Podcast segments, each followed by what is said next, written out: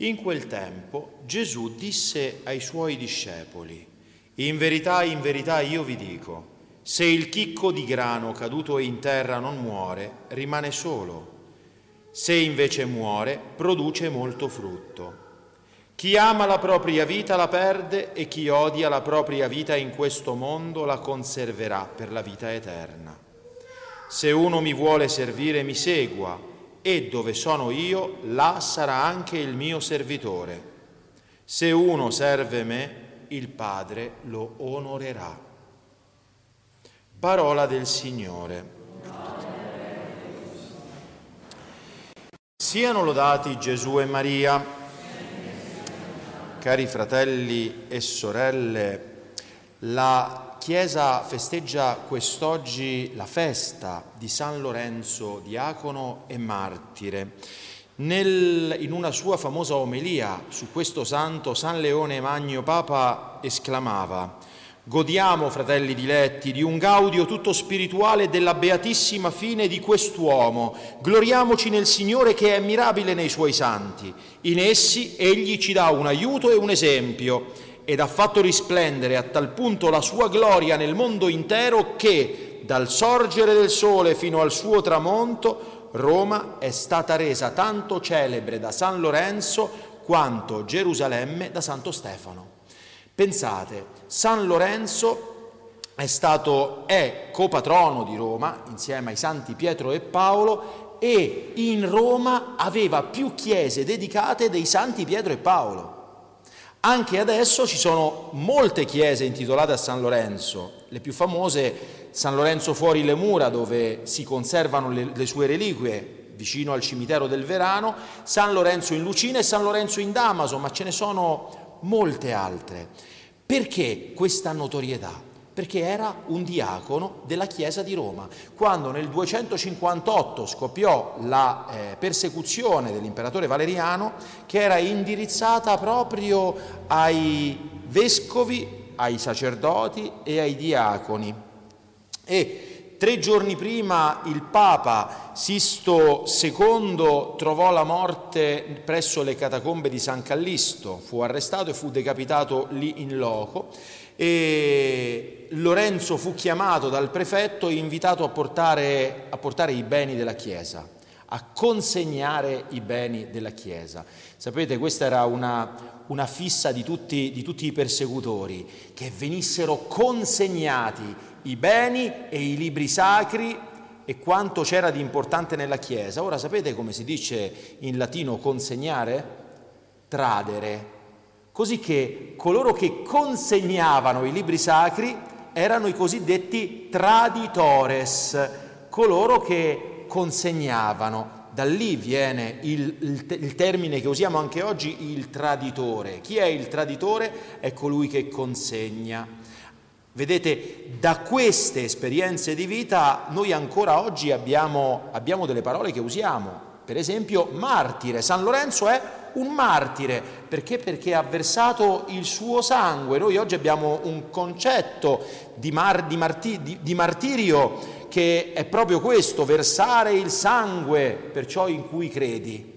No? E quindi i martiri di Cristo hanno versato il sangue per Cristo, ma in realtà martire è un, una parola che viene dal greco, martiureo, che vuol dire testimone. Il martire è colui che testimonia.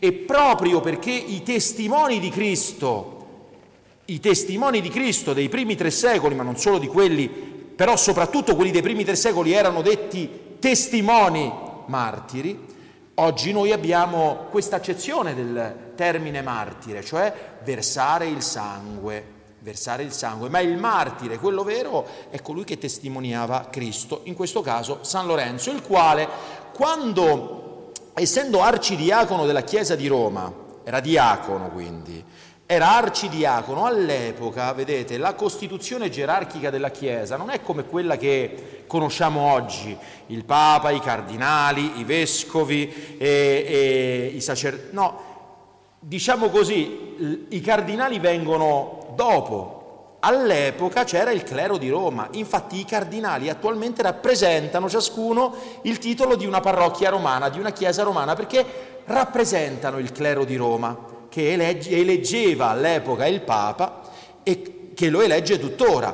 Ma comunque per farsi un'idea, San Lorenzo era, poteva essere paragonabile, cambiando i tempi, cambiando la Costituzione gerarchica, al cardinale segretario di Stato. Perché? Perché era quello che amministrava veramente i beni della Chiesa, colui che si occupava di, di intessere i rapporti della Chiesa con, con, il resto del mondo, soprattutto con i poveri, perché, perché era questa l'attività fondamentale, è sempre stata questa, l'aiuto ai sofferenti.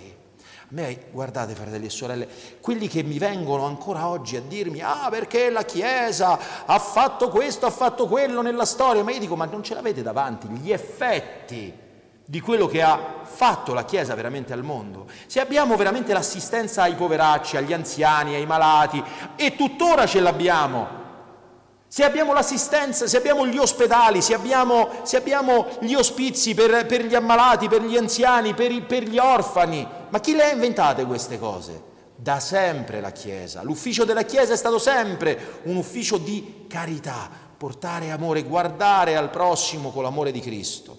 Allora quando fu chiesto a San Lorenzo di portare e di consegnare i beni della Chiesa, si presentò con i carri con dei carri dal prefetto. E sapete che cosa c'era sui carri? I poveracci che aveva raccattato lungo le strade. Eccoli i beni della Chiesa, sono i poveri. Il prefetto si sentì preso in giro da questo e allora si inventò, proprio perché si sentiva preso in giro, un supplizio quasi nuovo, cioè lo condannò al supplizio del fuoco, ma a un fuoco lento, cioè lo mise su una graticola ardente. E Sant'Agostino, Sant'Ambrogio ci lasciano delle testimonianze postume di questa cosa perché San Lorenzo muore nel 258, Sant'Agostino 130 anni dopo, scrive Sant'Ambrogio 110 anni dopo, cioè San Damaso viene il secolo dopo, però era una tradizione tramandata, ancora si conserva la graticola in una di queste chiese di San Lorenzo a Roma, San Lorenzo in Lucina, e la leggenda dice che non solo San Lorenzo rimase imperturbabile mentre era cotto sulla graticola come un pezzo di carne, ma disse anche a un certo punto, bene, adesso voltami che da questa parte sono cotto e poi mangia. Capite quanto, quanto il, il, il prefetto poté arrabbiarsi. Ad ogni modo noi conserviamo oggi a memoria questa graticola, si conserva ancora il marmo su cui fu adagiato il suo corpo morto, si conservano le sue reliquie nella bellissima basilica di San Lorenzo fuori, fuori le mura. Ma fra ecco, San Lorenzo ci dice, come tutti i martiri, che più ancora del fuoco esterno, noi dobbiamo essere infiammati, diceva Sant'Agostino, dal fuoco della carità. Ed era proprio il fuoco della carità di Cristo che infiammandolo interiormente non gli permetteva di sentire il fuoco all'esterno. No? Rimaneva imperturbabile, sebbene il suo corpo si disfacesse, lui era imperturbabile. Viene da, da pensare per esempio a quel, a quel miracolo francescano di San Francesco, quando a Fonte Colombo eh, fu chiamato un medico per curargli la congiuntivite di cui soffriva. E questo medico, siamo nel 1200, aveva metodi del 1200, quindi che cosa pensò di fare? Pensò di cauterizzare con un ferro rovente i canali lacrimatoi. E dicono i testimoni che San Francesco prima che facesse questa operazione, il medico, ovviamente senza anestesia, perché non c'era anestesia all'epoca, benedisse il fuoco dicendo frate fuoco, per favore, non mi fare troppo male. E il medico rese la testimonianza che non aveva mai visto una roba del genere, perché? Perché non solo rimase impassibile, tranquillo, sereno come se nulla fosse, era lì immobile mentre la carne friggeva mentre i canali lacrimatoi gli venivano cauterizzati, San Francesco era lì tranquillo. Quindi non fatico a credere che anche San Lorenzo sia stato tranquillo mentre, mentre lo cuocevano da una parte e dall'altra su una graticola ardente. Perché? Perché, perché servi del Dio Altissimo, servi della carità infinita, davvero erano questi testimoni di Cristo, questi martiri testimoni dell'amore di Dio che bruciava nei loro, nei loro, animi, quello stesso amore, cari fratelli e sorelle, che dovrebbe ardere anche nelle anime nostre e nelle vite nostre. Vedete, San Lorenzo è stato un martire e ha versato il suo sangue, ma come dicevo, il martire non è colui che versa il sangue, ma è colui che testimonia Cristo. Noi dobbiamo essere tutti martiri del Signore, tutti. Perché? Perché lo dice il Signore, mi sarete testimoni, sarete miei martiri, a tutti noi. E noi lo dobbiamo testimoniare, se ancora per il momento non ci è chiesto di testimoniarlo attraverso il versamento del nostro sangue, ci è però chiesto di testimoniarlo ogni giorno nelle nostre famiglie, nel, nel, nostro vicinato, portando l'amore di Dio, portando l'amore di Cristo, lasciando, lasciandoci ardere dall'amore di Cristo e testimoniando questa carità. Perché se non siamo ardenti di carità, siamo morti, siamo morti.